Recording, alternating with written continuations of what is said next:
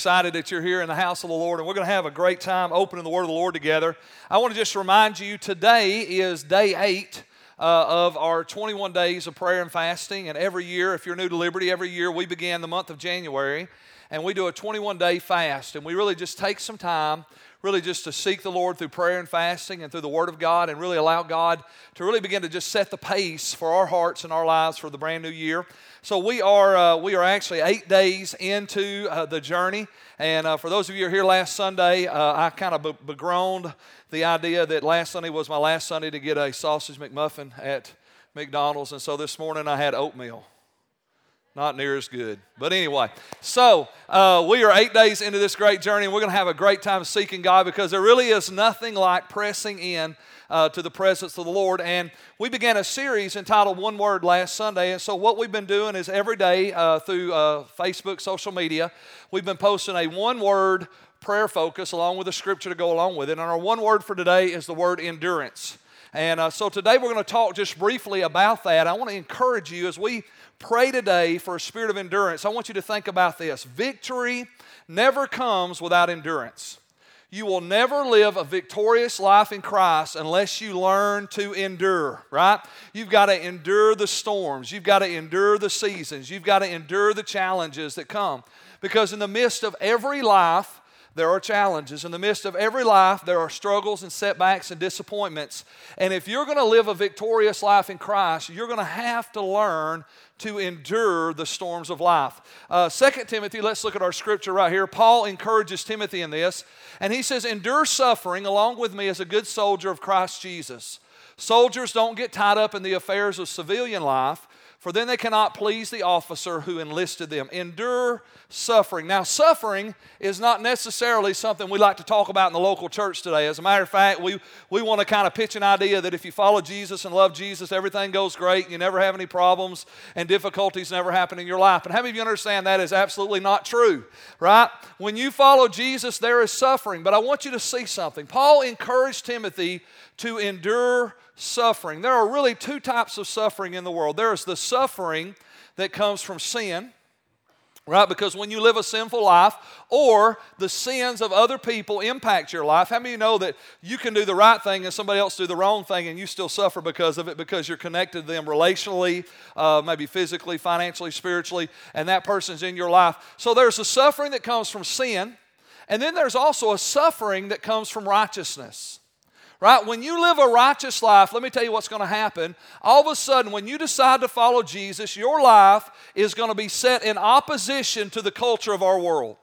Our world is running exactly the opposite in the direction that God would have us to go, right? And so when you make a decision, I'm going to follow Jesus, and I'm going to serve God, I'm going to do what is right and pleasing in the eyes of God, all of a sudden there is an opposition that comes where we begin to suffer. Not everybody's going to cheer you on, not everybody's going to be excited because you want to do the right thing. As a matter of fact, some of your closest friends may become your worst enemies when you begin to follow Jesus because they're not going to understand why you don't want to do the things you used to do and act the way you used to act and celebrate the things you used to celebrate. Now there's a whole new standard of life and living, and you're walking on a plane uh, that is typically in opposition to how they're living their life. So, so I want to encourage you with this thought. The reality is simply this: we the question is not, "Am I going to suffer?" The question is, "Why am I going to suffer?" Am I going to suffer because of sin? Am I going to make poor choices and poor decisions that uh, disregard the Word of God and, and experience the repercussions of that in my life? Or am I going to suffer for righteousness' sake? And I made a decision a long time ago if I'm going to suffer, I might as well suffer for doing the right thing. Right? Because here's the difference when you suffer because of sin, sin brings death.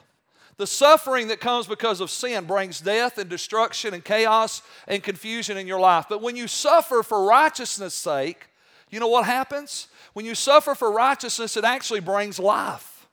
All of a sudden, when you suffer for doing the right thing, if you endure that suffering, you know what will happen? You will come out on the other side of it more like Jesus.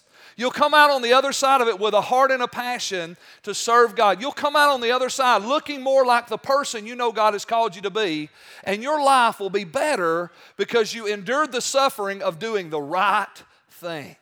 And so the question is not, are we going to suffer? The question is, why are we going to suffer? And then are we going to endure the sufferings of righteousness? Because if we do, great things will happen. Amen? I mean, if you think about your life, you are some of the best qualities about who you are. Your character and your integrity were forged in the fire of adversity.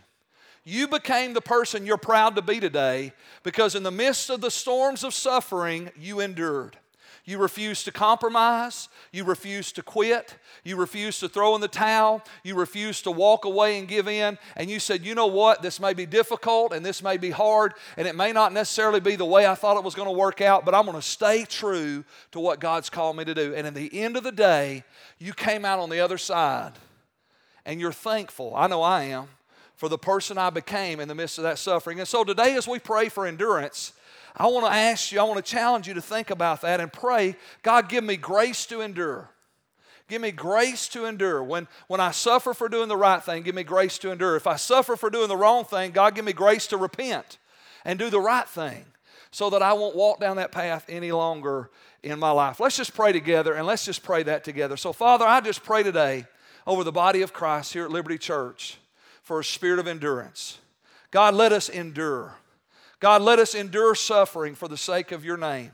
Let us endure suffering, God, so that you can perfect in us the work of your Spirit. God, let us become more and more like you. And so, Lord, today I ask you to give us grace. Grace that refuses to quit, grace that refuses to walk away, grace that refuses to throw in the towel. Lord, give us grace to persevere and endure. And Lord, I thank you that your word promises that they that endure to the end shall be saved. I thank you there is deliverance and freedom and hope that comes when we endure by your Spirit and by your grace. So, God, give us an enduring heart today. In Jesus' name, amen. Amen. God bless you. So let's look in Psalms 119, and we're going to continue our study entitled One Word. And we began talking last week how that one word from God really does have the potential and the power to change your life. We talked about how that when you have an issue, a challenge, a problem, or a need in your life, when you give God your need, God gives you a word right? When you need direction, God gives you a word. When you need breakthrough, God gives you a word. When you need provision, God gives you a word. And all of a sudden, you begin to read your Bible and you begin to recognize that all through Scripture, every time somebody came to God with a problem, a difficulty, a struggle, or even an opportunity, God responded by giving them a word. The nation of Israel was under oppression over 400 years of Egyptian bondage, and they cried out to God, and God's answer to their need was that He gave Moses a word when Moses was getting ready to, quote, retire and God was going to transfer leadership uh, to Joshua, God gave Joshua a word.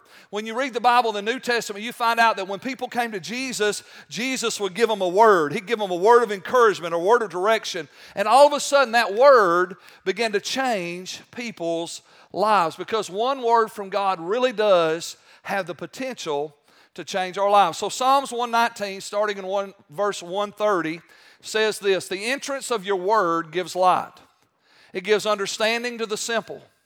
I opened my mouth and I panted, and I longed for your commandments. Look upon me and be merciful to me as your custom is toward those who love your name.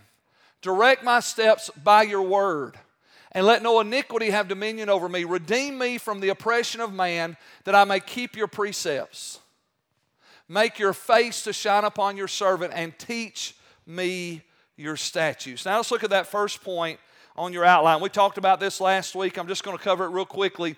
We said the interest of God's word gives light, it gives understanding, it gives direction, it gives dominion, it gives redemption, and literally every good thing that your heart could ever desire. When you have a need or an opportunity for a promotion, God gives you a word. Everything we need can be found by the word of God. God speaks. God's word is the seed that produces life in us. And so today, as we think about the Word of God and we think about how significant the Word of the Lord is, what we want to do through this, through this series is we want to create an opportunity. We want to create a place in our heart and our lives for the Word of God to speak, for God to speak personally and powerfully into our lives so that through His Word we can receive instruction. We can receive clarity, direction, and focus to move into what God really does have for our lives. So let's look at that next uh, point uh, on your outline. So we said there's two things last week that we need to do. We need to, number one, receive Jesus Christ, the living Word, as our Lord and Savior. So if you're here today and you've never accepted Christ, you've never been saved, or what the Bible calls born again, then that is the first step, right? Before you're ever going to be able to receive the written Word of God, which is the Bible, and begin to really hear from God, you're going to have to receive Jesus as the Lord of your life. Until the living Word lives in you, the written Word is going to literally become void and powerless to you. And it's only when Jesus is Lord of our lives that we really experience the power of God's Word. The, Jesus, through the Holy Spirit, opens our lives up to receive the Word of the Lord and really begin to receive direction, correction, focus, and clarity so we can grab hold of what God has for your life. Anybody believe that? That 2017 is a year of opportunity, that God really does have some things for your life. Anybody believe that? Let me just tell you how you're going to get what God has for you. It's going to be called a word from God. God's going to give you a word. And it is that word that's going to unlock the potential and the purpose that heaven really does have for your life. So we need to make sure, part two of this statement says, we have to not only receive Jesus, but we have to receive the Bible, the written word of God, and we have to make room in our hearts and our lives for the word of the Lord. And so we're going to talk about how do we do that? How do we make room in our hearts and our lives for the Word of God so we can hear God speak, so we can receive direction and correction and instruction from the Lord, so we can find focus and clarity to grab hold of the promise and the potential that He really does have for each of our lives. 1 Samuel chapter 3 uh, is a scripture we looked at last week, and we're just going to reread it today and really just kind of pull some nuggets out. I want you to see this. The Bible says Samuel did not yet know the Lord because he had never, look at this, he had never had a message from the Lord before. And I want you to think about this statement for a minute. Samuel did not yet know the Lord. But if you read the Bible, you find out that Samuel was dedicated to the Lord when he was a child. And Samuel grew up in the house of God. Samuel was raised by Eli the priest. So think about this Samuel grew up in church, Samuel went to church, Samuel was raised by the preacher at the church. And so everything about Samuel's life was connected to the church. But yet the Bible says Samuel did not know God. Now think about that. He grew up in church. He saw the power of God. He saw the sacrifices to God. He worshiped with the people of God. He prayed prayers with the people of God. He was raised by the priest of God, but Samuel didn't know God. That's a pretty powerful statement. He was surrounded by the things of God, but he didn't know God. And why didn't he know God? Well, the Bible tells us because he had never received a message from the Lord, he had never heard God speak.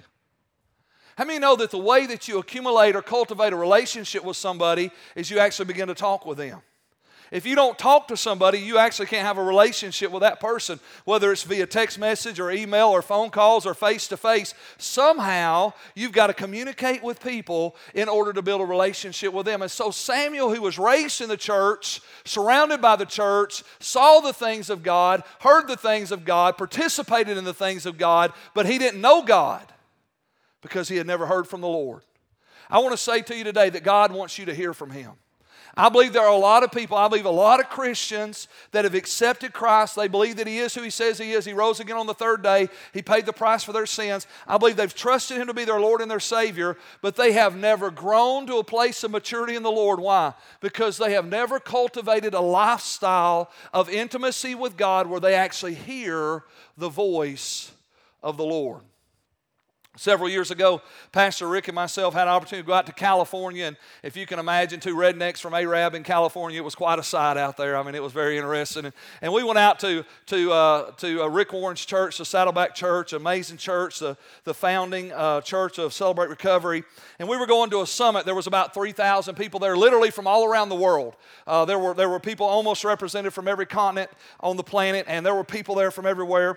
And what was exciting about that trip is that people in, the, in, in Saddleback Church actually opened their homes for strangers to come and stay with them during the conference.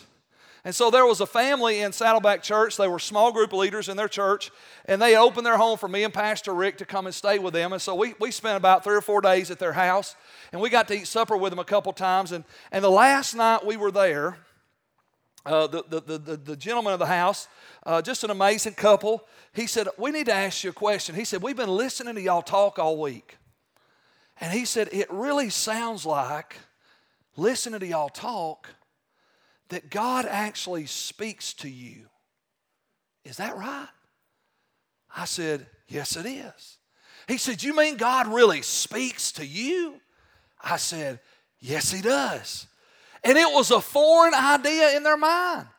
Faithful members of a church, small group leaders in their church, dedicate. I mean, these people opened their house to strangers to come in. They had hospitality, hospitality. They had grace. They were caring people, but they had never heard God speak to them in a personal way. They read the Bible and they knew the Bible was full of principles and we're just going to live by the principles of the Word, but they had never really heard God speak in a personal way in their life. And they were blown away by the idea that we heard the voice of the Lord. So we had an opportunity to pray with them and minister to them and, and just really open up, I believe, a whole new opportunity for them to grow in their relationship with God. It wasn't that they weren't Christians, it wasn't that they didn't love God, it wasn't that they didn't read their Bible, it wasn't that they didn't pray, and it wasn't that they didn't go to church. They did all those things, but they still had never heard the voice of the Lord.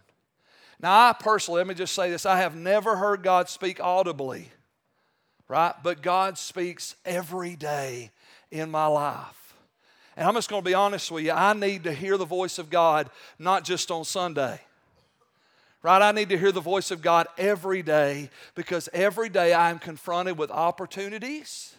I'm confronted with problems and challenges, and every day I need direction, insight, and understanding from the Lord to make sure I'm doing the right thing because sometimes I think I know what to do, and that's usually when I get in trouble. Here's exciting. So even when I think I know what I need to do, I still need to hear from God, right? I need His direction. And here's the exciting thing God loves to speak to His children because you matter to Him. Amen? All right, let, us look at our next verse. I want you to see this. So, verse 9, it says, So he, and the he here is Eli, the priest. He said to Samuel, Go and lie down again. And if someone calls uh, again, saying, calls again, say, Speak, Lord, your servant is listening. Now, this is the third time that Samuel has heard God call his name. And every time God calls Samuel's name, Samuel runs to Eli because he thinks it's Eli calling his name. So after the third time, Eli the priest finally realizes, hey, God is talking to this boy, and I'm going to help him out. So he says, This is what I want you to do, Samuel. The next time you hear somebody call your name and you hear that voice, I want you to say, Speak, Lord, because your servant is listening. The word Lord is the Hebrew word there for God. So Samuel, uh, Eli basically told Samuel, Hey, God's wanting to talk to you. So the next time you hear somebody call your name, say, Yes, Lord your servant's listening. Now look at the next verse. Verse 10 and 11, it says, And the Lord came and called as before, and he said, Samuel, Samuel. And Samuel replied, Speak, your servant is listening. Now there's a missing word there. Do y'all see that?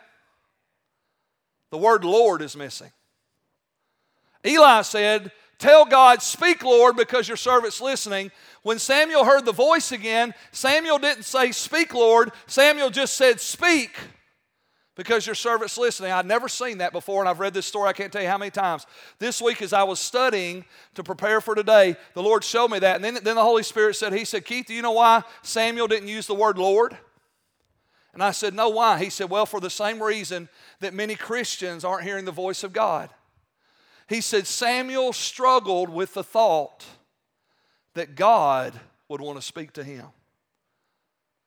He said he still had this idea in the back of his head that maybe somebody was playing a trick on him, right? Somebody else was calling his name. Why in the world would the God of heaven and earth want to talk to me? Right? And the Lord said, Keith, there are a lot of people today going to church every Sunday, and they have that same mentality. They understand, oh yeah, I know, I know God wants to speak to Pastor Keith because he's got to preach every Sunday, and God wants to speak over here to these people because they're leading a small group, and God wants to uh, speak to Stephen because he's leading worship. But you know what? I'm just a nobody. I'm just an ordinary person. I come to church, I love God. But why in the world would the God of heaven want to speak to me? I want to tell you why. Because he loves you, and you matter to God. You are significant in the story of heaven. When God writes His story, you have a significant role to play, and God wants to speak to you. And so Samuel reluctantly says, Speak, whoever you are, because I'm listening. And look at the, the next verse there. It says, Then the Lord said to Samuel, I am about to do a shocking thing in Israel. When Samuel said, Speak, Lord, you know what God did? He spoke. He spoke. Pretty awesome, right? Pretty simple, pretty powerful, but pretty awesome. Samuel said, Speak, Lord. And you know what God did? He spoke. He spoke. Let's look at that next point on your outline. I want you to see this. So here's a couple things we got to grab hold of. Number one, you got to recognize that God desires to speak to you on a personal level. He is calling your name. If you leave here today and go home, and you go home believing that God wants to speak to you on a personal level, then I can go home and say, man, today was a great big win. We, we praise God, it worked. God, people are going to leave here today going home believing that the God of heaven and earth actually personally wants to speak to their life. Because a lot of Christians don't really, haven't really settled that issue. God speaks to everybody, but He doesn't speak to me. No, that's not true. God wants to speak to you. And if you leave here today believing with your heart that God really desires to speak to you on a personal level, not just a corporate word, not just a word for your family, not just a principle from Scripture, but God actually wants to speak to your life, then we've won. Amen. We can say, hey, today was a victory, and today was a day the kingdom of God advanced because when the people of God begin to believe that the Spirit of God wants to speak to them and God wants to be personally, intimately involved in our lives, things begin to change. So you got to believe that. We got to believe that God desires to speak to us. And, and, look at that last little part, that next little part. He is calling your name. Isn't it interesting that when God called Samuel, he didn't say, Hey, Eli's servant. No, he called Samuel's name. Why did he call Samuel's name? Because Samuel mattered. God's calling your name. Why is God calling your name? Because you matter. You matter to God. God is calling your name. He is inviting you. He is desiring. Think about this God is initiating the relationship. Christianity is not about us finding God, it's about God finding us. Right? He's pursuing us. You didn't pursue God, He pursued you. And He called you unto Himself. And because of that, if you responded to that call, your life was changed. So let's look at that next part. So, making room in your heart and in your life for God to speak usually begins with simply just responding to His voice and acknowledging Him. That's what Samuel did. Samuel just responded to the voice. Samuel didn't even acknowledge that it was God because he really wasn't sure it was. But he responded to the voice. He heard the voice of the Lord and he said, You know what? Eli said it's God. Eli's a priest. He's a pretty smart guy. He's been talking to God for a long time. So if Eli said God wants to talk to me, then maybe God really does want to talk to me. And when he heard the voice of the Lord, Eli said, Speak because your servant is listening. And guess what happened? God spoke. It really just starts with responding. God, I'm going to respond to your call and I'm going to acknowledge that even though I may not understand why you would want to talk to me, but God, I'm going to acknowledge that according to your word, you teach us in your word that you desire to have an intimate personal relationship with us and that you desire to speak into our lives. Jesus said this Jesus said, My sheep hear my voice, and the voice of a stranger they will not follow. See, if you're a Christian, you're already hearing the voice of God. Most people just haven't recognized it and haven't acknowledged that it is God. That still small voice. I mean, how many times have you walked away from something? You had that little thought, you need to do this. I ain't going to do that. And then by the end of the day, you think, man, I wish I would have done that. Right? I had a, a, one of the guys that go to our church, Mike Shaw, leads. Uh, he's him and Stephanie lead our usher ministry. Uh, Mike was talking to me a couple weeks ago, and he said, "Yeah." He said, "I was going to work, started to walk out of the house, and, and I, I just had this thought: I need to pick up that drill and take it with me today." He said, I thought, I don't need that drill. He said, I walked on out. He said, Guess what? I got out on the job another county away, and guess what I needed? That drill. He said, God was trying to help me out. God was trying to show me, hey, you're going to need this. You don't know you're going to need it. You can't see what's coming, but I see what's coming. And you know what? You might say, well, Pastor Keith, that's really simple. God doesn't talk to us about stuff like that. Yes, He does. How many parents in the room? Any parents in the room? How many know if you're a real parent and you love your kids, you talk to your kids about everything? Right? not just the important stuff, not just the spiritual stuff. If you're a good parent and you love your kids, you talk to your kids about everything. You want to know all the details, right? They come home from school, and you're like, man, what'd you learn today? And if they're like Levi, they're like, nothing, right? So, y'all's kids ever learn nothing at school? Man, Levi, he, he, we're even homeschoolers, and he still learns nothing. I'm like, I know what you learned. Come on, what'd you learn? Nothing. You got to love boys. Don't you love boys? I love boys. I am one. I love them. Hey, God wants to speak to his children and to drill children about what? Everything. He cares about your job, about the drill, about the family, about the future, about the finances. He cares about you being a witness and other people coming to know Christ because of how you're living your life. God cares about all that stuff. Every little detail is important to Him. And you know what? God desires to speak into our lives in every arena of our lives. All we have to do is number one, just begin by responding to His voice and acknowledging him. Proverbs 3, verse 6, if you've been in church any amount of time, maybe you've heard this verse before. It says this In all your ways acknowledge him, and he shall direct your paths. In all your ways acknowledge him. If we'll just acknowledge God, you know what God will do? God will direct our paths. Think about it this way when you acknowledge God, God gives you directions right? He will direct your path. God, I'm, I'm, dealing with this. What I need to do? You know what God will do? Every time you acknowledge Him in your family, God gives you direction for your family. When you acknowledge God in your finances, He gives you direction for your finances. When you acknowledge God on your job, He gives you direction for your job. When you acknowledge God in your own personal life, God gives you direction for your personal life. All you got to do is acknowledge Him. Now, think about this. How does God give us directions? Well, there's a lot of ways, but one of the main ways is that when you ask God for direction, God speaks. How many of you remember the day before we had GPSs on our phone? Anybody remember that?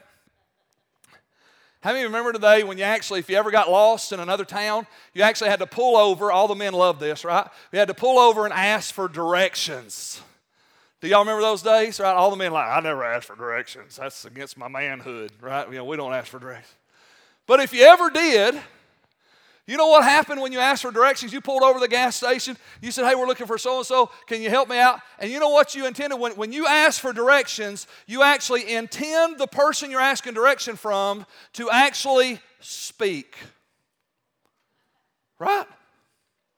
If you ask them for direction and they just look at you and don't say anything, you're like, Man, you're useless. Right? When you ask for directions, 99% of the time, they may point, but you know what they're going to say? They're going to say, well, you're going to go right over there, you're going to turn by that tree and look where that cow is, and then you're going to hang a left right there, and you know where that old building used to be, it ain't there no more, but that's where you go, and you turn, and that's what they're going to do, right? And they're going to speak. When you ask for directions, what do people do? They speak. When you acknowledge God in all your ways, He will direct your path. How does God direct you? He speaks. So if you're not hearing, him speak, then you're missing out on His direction. How do I get direction? I acknowledge Him. God, you want to speak and you care about this area of my life, so I'm bringing this to you. I need direction. God, what do I do? And God speaks. Amen? All right, let's look at our next point. I'm going to give you a couple practical things here. So once you acknowledge that, that He desires to speak to you, our secret place. You need a place for prayer and the Word. Jesus calls this our secret place. You need to create a place for prayer and the Word. Right? Now, prayer, let me encourage you in this. Have you ever tried to talk to somebody? Have you ever tried to talk to somebody that wouldn't shut up? Right? You're trying to talk to them, they won't shut up. And you're trying to talk to them, they won't shut up. And you're trying to talk to them, they won't shut up. And so finally, you're just like, I can't say anything. Most Christians, I believe, are discouraged in prayer because they think prayer is talking to God. And talking to God is a part of your prayer life, But I want to submit to you today that the greatest part of your prayer life is not you talking, but you listening. I acknowledge what's going on and then I listen. If I don't ever shut up, God can never speak. I have to acknowledge and then listen. Acknowledge and then listen. And the old saying, right? You got one mouth and two ears, so you ought to listen twice as much as you speak. Not always true for preachers, but anyway, we ought to do that. So, prayer is about listening. Many Christians struggle in prayer, right? Because after about five minutes, they done said all they know to say, right? They done quoted all the scriptures they know to quote. They done told God all the problems and difficulties. I mean, how long does it take to tell God life stinks? I mean, you know, like, God, this is really bad. And after five minutes, you're like done. And you're like, man, prayer is really hard because I don't know what to say. I don't know what to say. What if prayer was more than just saying? What if prayer was really all about listening? Glenn Webb, Glenn and Melissa lead, lead our night watch prayer, and they'll be leading prayer this Wednesday night through our prayer and fasting. And I've been in a lot of prayer meetings with Glenn. And let me tell you how Glenn prays. When Glenn is praying, Glenn typically just lays on his face, sprawled out like an eagle before the Lord. And he don't ever say anything. And I remember the first time I was praying with Glenn, he just laid out on the floor. And I mean, he's just stretched out before God. And I'm like, an hour goes by, two hours go by, and I'm like, is he still awake or alive? You know? And to my knowledge, he's not saying a word. But when the prayer meeting's over, Glenn will leave more energized, more electrified, more fired up, and more passionate about who God is than any other person in the prayer meeting. Why? Because he learned a long time ago prayer is not about me speaking, prayer is about me listening to what God wants to say. And he learned, and if you know Glenn, him shutting up's a big deal. Right? Because Glenn can talk. His daughter in law's right over there, so she knows the truth, don't you? He is fired up. But Glenn has learned to listen, and you know what? When he gets out of that place of prayer, he is fired up, he is passionate, he is encouraged, he is strengthened, he is on purpose, and he's ready to run. Why? Because he's learned to listen. He's learned to listen. And this is what I found out when I realized that praying is not just speaking but listening. I can pray a long time because I can be still and be quiet for a long time. And all of a sudden, when you begin to get still before the Lord, you begin to hear God speak. Let me give you the scripture Matthew 6 6. Jesus said this, but when you pray, go into your room, and when you have shut the door, pray to your Father. Look at this statement who is in the secret place. God is in the secret place. Where's God at? In the secret place. God is in that place of intimacy where you shut your door, get alone with Him, and say, God, I want to spend time with you. That's where God is. God is in the secret place. Why is it that more Christians aren't hearing the voice of God? Because we never slow down long enough to listen. We have never created a place to get alone with God where I can have prayer and the Word and I can speak to God, but I can listen to Him and allow His Word to begin to come alive in my life. God, Jesus said that our Father is in the secret place. And your Father who sees in secret will reward you openly. So let me give you a real practical truth right here, the last point on your outline. Your secret place doesn't have to be a secret. So, your secret place is not about you having a secret place that nobody else knows about. My secret place is our dining room table. So every morning, typically every morning around 5:30, I go to the dining room table, and I'm an iPad kind of guy, so I open my iPad. That's where I do my Bible reading on my iPad and I have a, a, a Word document there where I write down what God says to me. I get me a nice steaming hot cup of coffee, and I sit at the feet of Jesus, and God speaks. 90%, let me tell you something 90% of what I preach from this podium comes from my dining room table. That's where I get it. At the dining room table. Why? Because that's my secret place. It's that place that I have set apart to meet with God. Now, we do a lot of stuff at the dining room table. We eat at the dining room table, we play games at the dining room table, we sit around talk at the dining room table. But typically around 5:30 or at least the first thing in the morning, when I go to the dining room table, I'm going there for one reason. It's not to eat, it's not to play games, it's not to fellowship with my family because everybody else is asleep. I'm going to the dining room table first thing in the morning because that's my secret place. That is the place I have set apart and said, "You know what, God, I'm going to meet you here every morning." So your secret place doesn't have to be a secret for Kelly. Kelly, we can squish you where she can cuddle up in our room. She always likes a nice cushy chair or, or the couch. She likes somewhere soft and squishy where she can cuddle up put a blanket over her. If I cuddle up and put a blanket on me, I'll go to sleep. So, your secret place doesn't have to be a secret, but this is what it does have to be. It needs to be private and it needs to be personal. It needs to be a private place. When I go to the dining room table at 5:30 in the morning, everybody else is asleep. Or if they're not asleep, they're getting ready in their own bedrooms and they're not going to bother me. And it needs to be personal. It needs to be comfortable. Jesus said, "Go to your room." How many know our rooms are usually places we have created for our comfort? Right? In your room, you have certain things that you enjoy. So Jesus said your secret place ought to be a private place, but also be a personal place. It ought to be somewhere that you're comfortable. See, for some reason, we get this, this, uh, this monk mentality that if I'm not suffering, then I'm probably not going to get close to knowing God. We talked about suffering earlier and endurance, but the reality is, it's not the suffering that makes me close to God, it's the faith that endures that makes me close to God. And so sometimes we think, well, you know what, I got to get on my knees and I got to bow down, and after about 10 minutes, your legs are asleep, your feet are asleep, right? And you know what? You ain't hearing nothing from God because all you can think about is, I got to stand up, right? So when you when you create your secret place, you don't need a place where you're uncomfortable. You need a place where you're very comfortable. A place where you're comfortable enough to relax and be able to hear and carry on a conversation with God. For me, that's my dining room table. The next thing, it needs to be private, it needs to be personal, and it needs to be distraction free.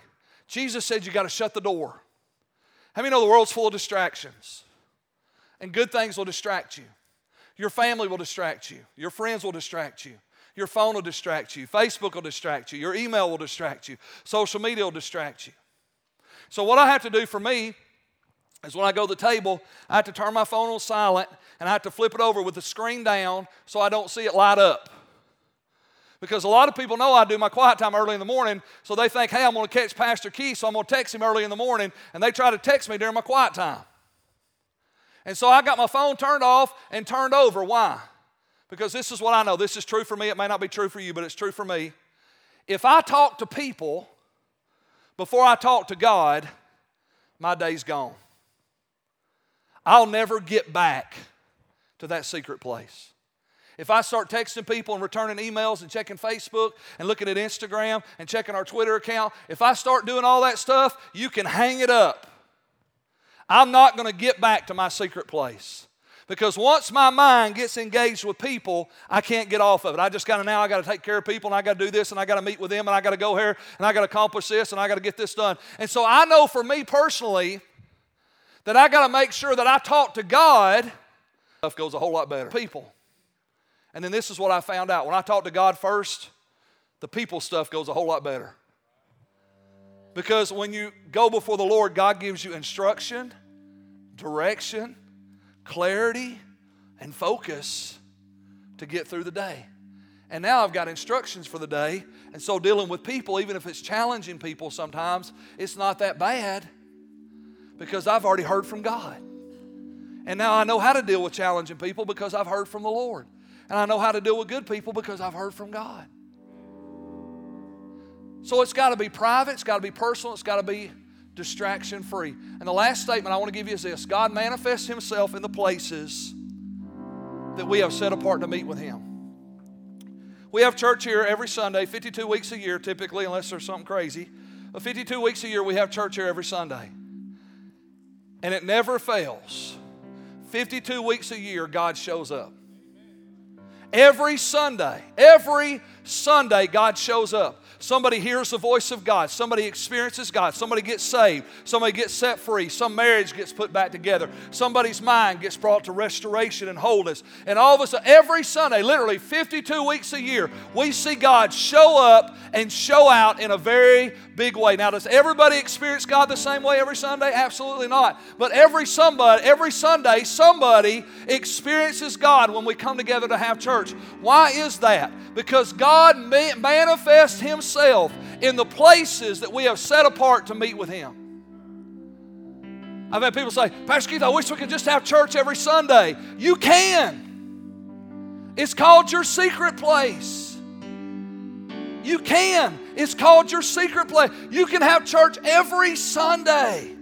I mean, not every Sunday, every day. We do have it every Sunday. Every day you can have church, right? In your secret place. You can get along with God. And you know what God will do? God will speak. In the Old Testament, Exodus, we're going to look at this real quick. Exodus 25, verse 22. God said this to Moses, and I will meet with you there and I will speak with you from above the mercy seat, from between the two cherubims, which are on the ark of the testimony. This is, this is the holiest of holies. This is the ark of the covenant, the mercy seat. And God says, and I will I will speak with you there above the ark of the testimony about everything which I will give you in commandments to the children of Israel. So God said, I'm going to meet with you and I'm going to speak with you in the holy place, the holiest of holies. God did. God showed up. And you know what? Every time the high priest went in there, guess what God did? God showed up and God spoke. And as a matter of fact, that holy place was so important that God actually told the children of Israel, He said, when you go to battle and you're on foreign soil, before you go into battle to fight your enemy, He said, I want you to pray toward Jerusalem. And so the Jewish people, even to this day, will pray toward Jerusalem, pray toward the temple, or pray toward the holy place. Why do they do that? Because they recognize something. They recognize that God will manifest Himself in the places that have been set apart to meet with Him. And so when they're on a battlefield and they're not able to go to church, so to speak, they set their face toward Jerusalem and they pray. Why do they do that? Because they are acknowledging that God is in that place. Now, we're New Testament believers, and God is in this place. He lives in you, He is with you, He is around you, and He is for you. Now, it's not that God won't speak anywhere, God will speak anywhere, but God promises to speak in that secret place. And when I set that place apart for prayer and the Word, you know what will happen? God shows up. God shows up. God shows up. Now, I want to give you this last thought because Christianity is about intimacy and relationship. God wants us to have an intimate relationship with Him. Kelly and I have been married for 26 years, and we have been pastoring for 24 years. And in 24 years of pastoral ministry, we have been in church a lot. I mean, we go to church a lot. And this is what the Lord reminded me of. He said, Keith, do you realize that natural intimacy and spiritual intimacy work the same way?